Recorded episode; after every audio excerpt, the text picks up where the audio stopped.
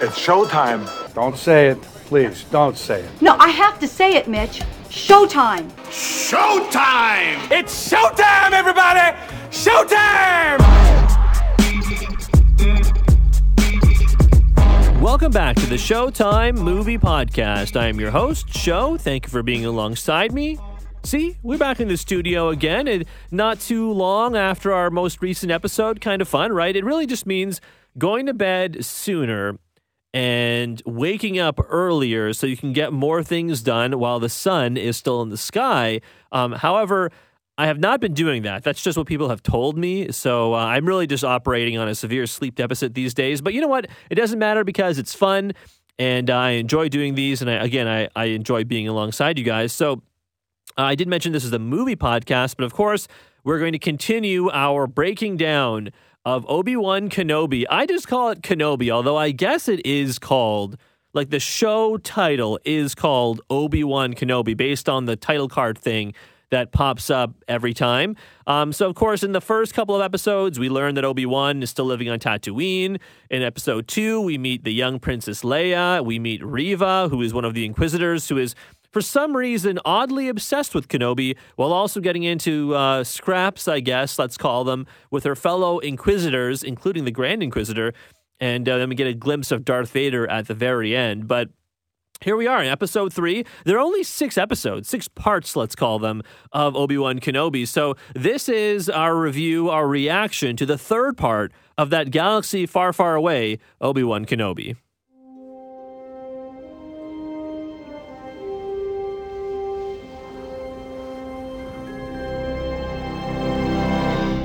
If nothing else, I think this episode of Obi Wan Kenobi, I think it has really driven home the point that in the 10 years that have passed since Revenge of the Sith, Obi Wan really did not take Yoda's advice to heart, right? Yoda basically told him, hey, go into hiding, but still keep training, keep up your skills until the day you're needed.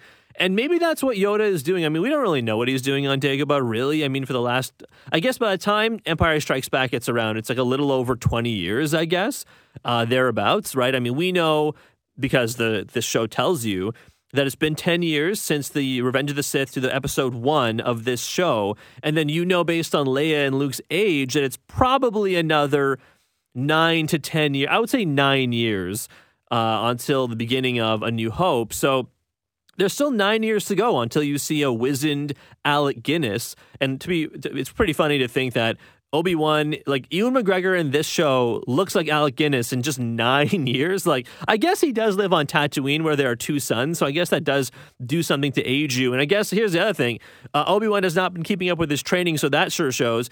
I think also because he has PTSD. The guy has PTSD, or is depressed, or is or both, or whatever, right? So he has not been keeping up with his training. So when he does run into Vader for the first time, as we see, it is like he woefully underprepared.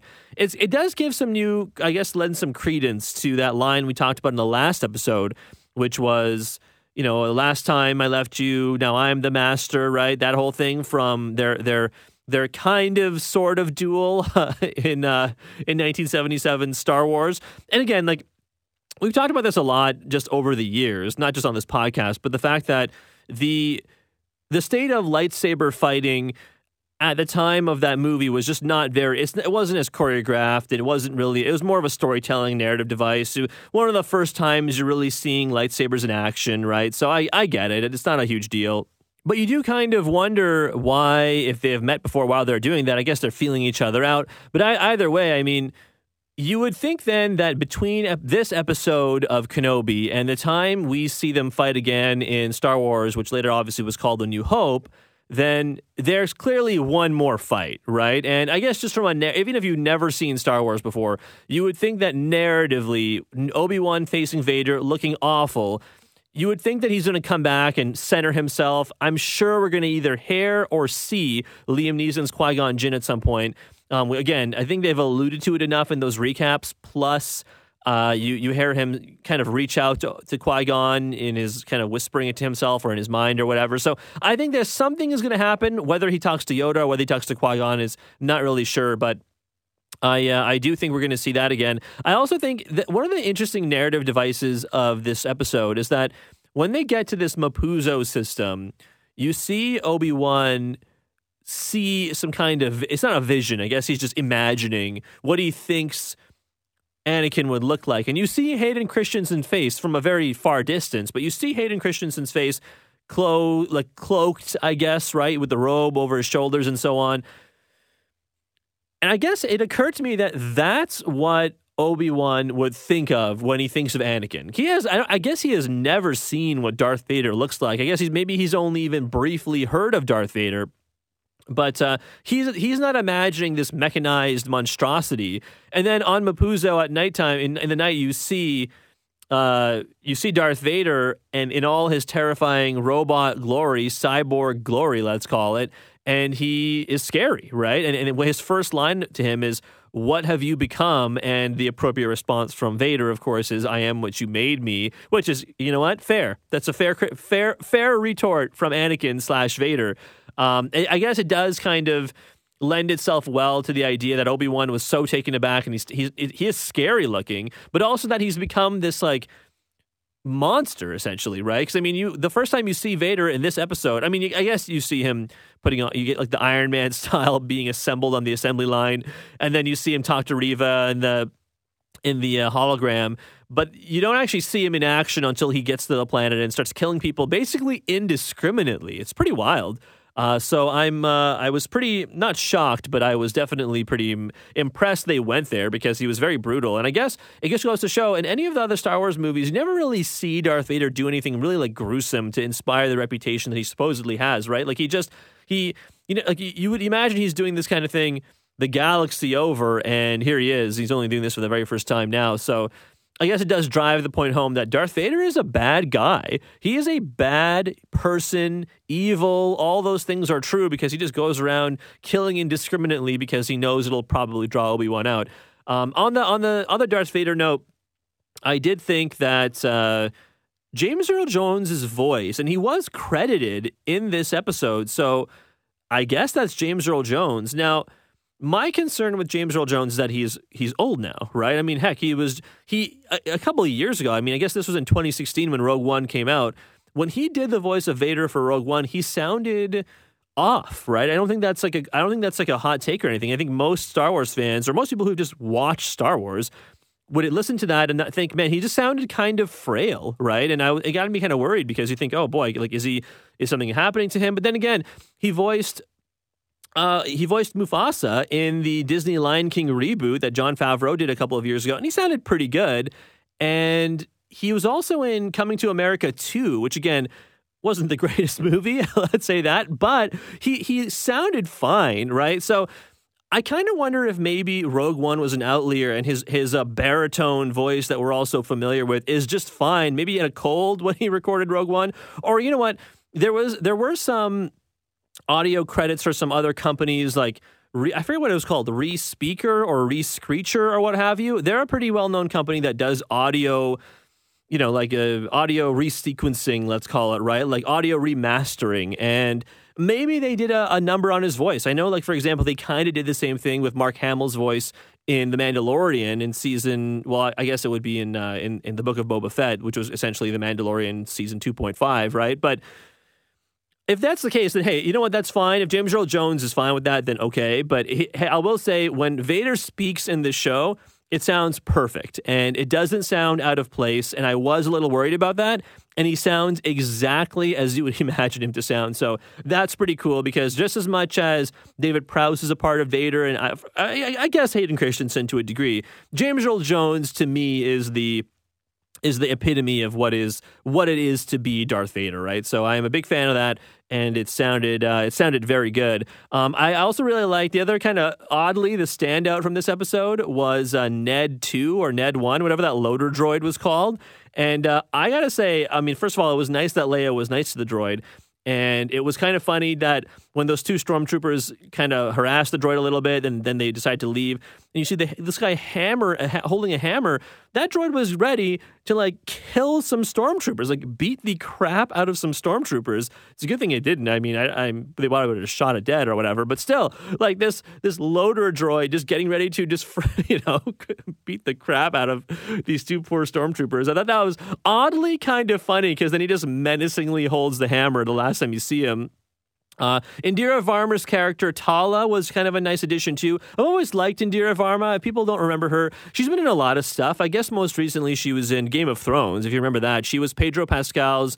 Um, I guess like his his wife or paramour. I honestly, it's been a while since I watched Game of Thrones, and I'm never going to rewatch it because boy, did that fall off a cliff. But uh, she was she was the one. Remember when he like dies when the when the the viper dies, and she's like, ah! she's that was the that was Indira Varma. She's also in Rome as a as a pretty interesting character as well, which is another HBO show, which is probably how she got cast in Game of Thrones. Right? She's been in a lot of stuff over the years, and uh, it's pretty cool to see more people of color, frankly, in Star Wars, especially brown people. I got to say, Kumail Nanjiani, now Indira Varma. Yeah, yes, please give me more of these people. Um, speaking of people of color, of course, Reva is played by Moses Malone and that whole controversy about how she spoke out.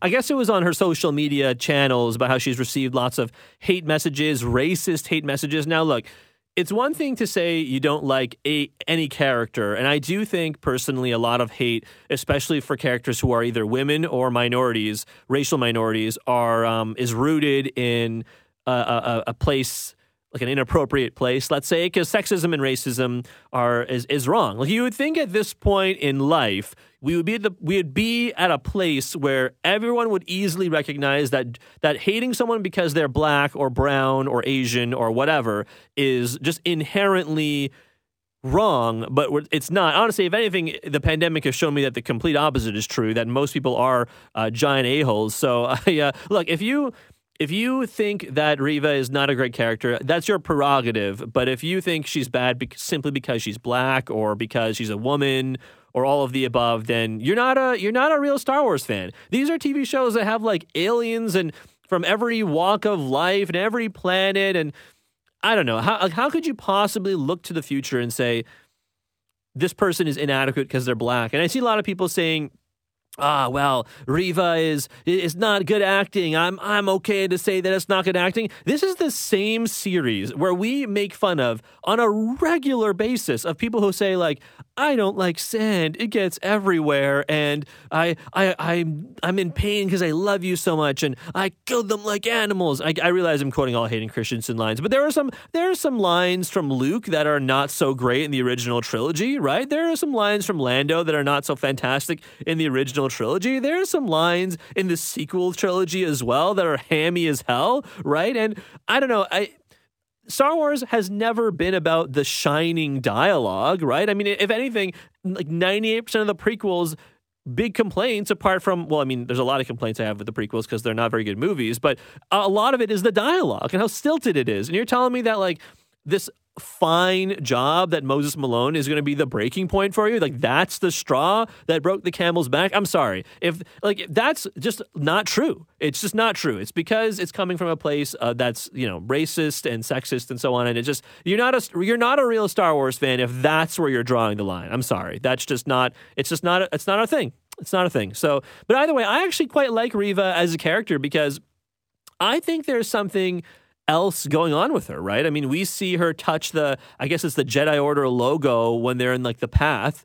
Um, which I guess is kind of like a like an underground railroad thing for Jedi. But I thought it was interesting because she touches it, and we don't see her a ton in this episode. And, and I know there's a cliffhanger with her kind of meeting Leia at the end, but at the same time, it does kind of make you wonder. I mean, first of all, she's almost definitely going to die in this series, like we said before. I mean, she's going to die via the Grand Inquisitor.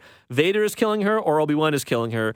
Um, I almost wonder now if we might not see some kind of twist where you think she wants to kill Obi Wan, but maybe she wants she is a part of the path, or she was, or maybe she was a, one of the younglings that Tala talks about that you never see or hear from again. Maybe she like voluntarily gave herself up to the Empire because she was force sensitive as a child. Maybe she was one of the Padawans on the run we see in, season, in very uh, scene one of episode one of this very show. I think there are a lot of ways they could go with Reva, and I think they're all super interesting. So I'm very much looking forward to that. I also thought it was cool that they uh, decided to specifically call out Quinlan Vos Of course, Quinlan Vos, one of the more interesting Jedi, not just from the Clone Wars uh, cartoon, but from a lot of the expanded universe stuff. He's one of like the core kind of more badass Jedi, and I'm, I'm surprised they actually mention him by name because I guess you never really see what happens to him. So that's kind of cool. I kind of hope we see him in Kenobi, or maybe that's opening the door for another Disney Plus TV show. Who knows, right? But I um I gotta say this episode was uh, was very good. I love the little touch as well of uh, Obi Wan and Leia in that gross mole guy Freck. God, alien. Some of these aliens, uh, like you're like I wonder. I wonder how they come up with the designs. He kind of looks like Mr. Resetti from Animal Crossing, but also like not right. He kind of like an, like a like a space Mr. Resetti mole guy, kind of. Anyways, um, Freck turns out Freck's a bad dude. He's going to turn them in. So good for uh, good for uh, Obi Wan for getting out of a you know shooting the probe droid right through the eye, which is pretty cool looking.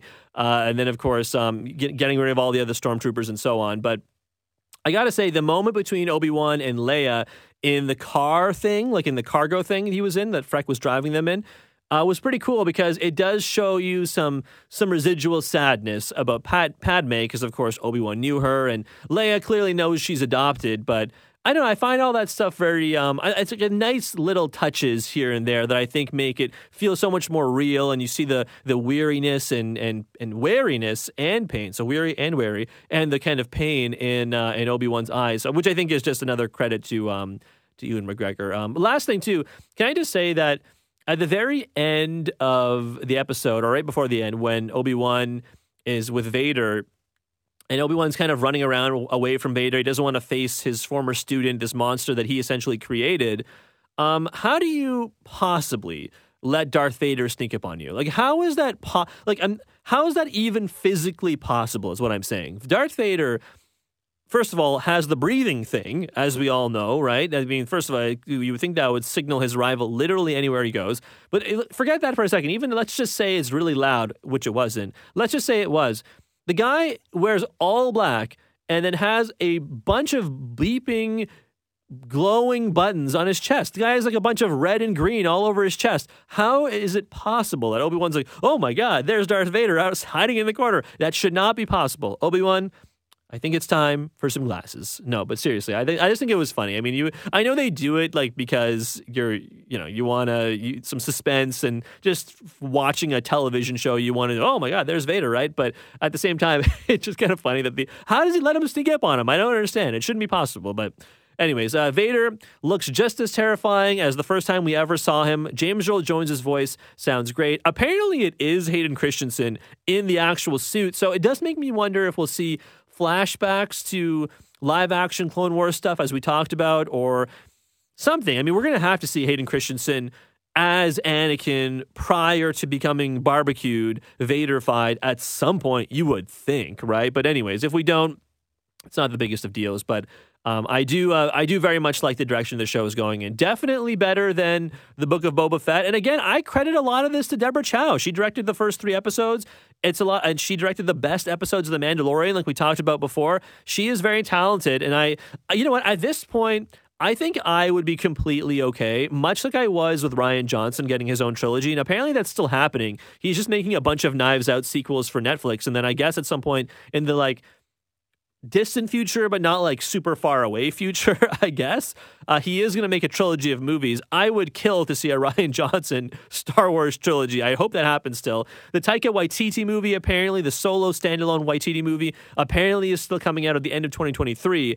I would love to see something like a movie made by Deborah Chow. I don't know if she's actually directed any movie projects before, maybe just TV, but given that we've seen uh, Taika, I mean, I know Taika Waititi has done movies before, and I mean, he's an Oscar winner and so on. But I just, I think I would love to see Deborah Chow's take on a Star Wars movie. And I mean, look, we already know they've established a Star Wars story, right? Solo a Star Wars story, Rogue One a Star Wars story. They're gonna make more Star Wars stories. And I know Patty Jenkins was slated to make that Rogue Squadron Star Wars story, which I hope still gets made. I don't know if it was officially canned or if it was just put on the back burner, but I would love to see that movie made.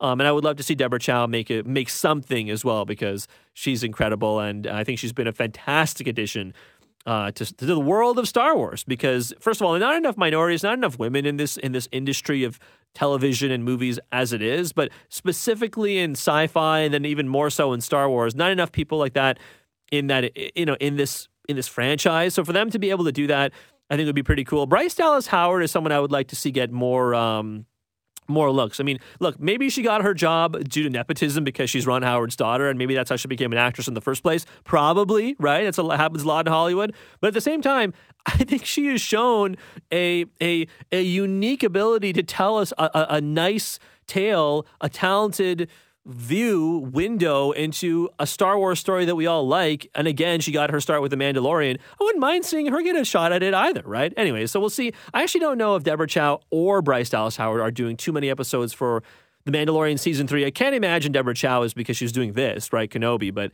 um, I, I, bet Bryce Dallas Howard is. But uh, maybe when she wasn't filming Jurassic World Dominion, which of course um, I'm going to go see in a couple weeks, which is very exciting. But as far as Kenobi uh, goes, this episode was great. The Quinlan Vos mention was pretty cool. Ned 2, the loader droid, was great. And of course, seeing Obi Wan and Darth Vader in the same scene was fantastic. That fire scene, by the way, at the very end, brutal, eh? Just super brutal. But again, I, I think it's just leading up to maybe in episode six, another final confrontation between Obi Wan and Vader, where Obi Wan gets the best of him. Um, I do hope we see Yoda and or Qui Gon because I mean that would be cool, right? That would be pretty cool. But who knows? Maybe we don't. But either way, I think uh, the first three episodes, and certainly episode three in particular, of Obi Wan are really good. But that does it for this episode of the Showtime Movie Podcast, the Kenobi reaction for part three of this Disney Plus TV show. We'll be back next week with more Kenobi reaction. You've been listening to the Showtime Movie Podcast. And instead of our usual ending, we'll say this May the Force be with you always. May the Force be with us all.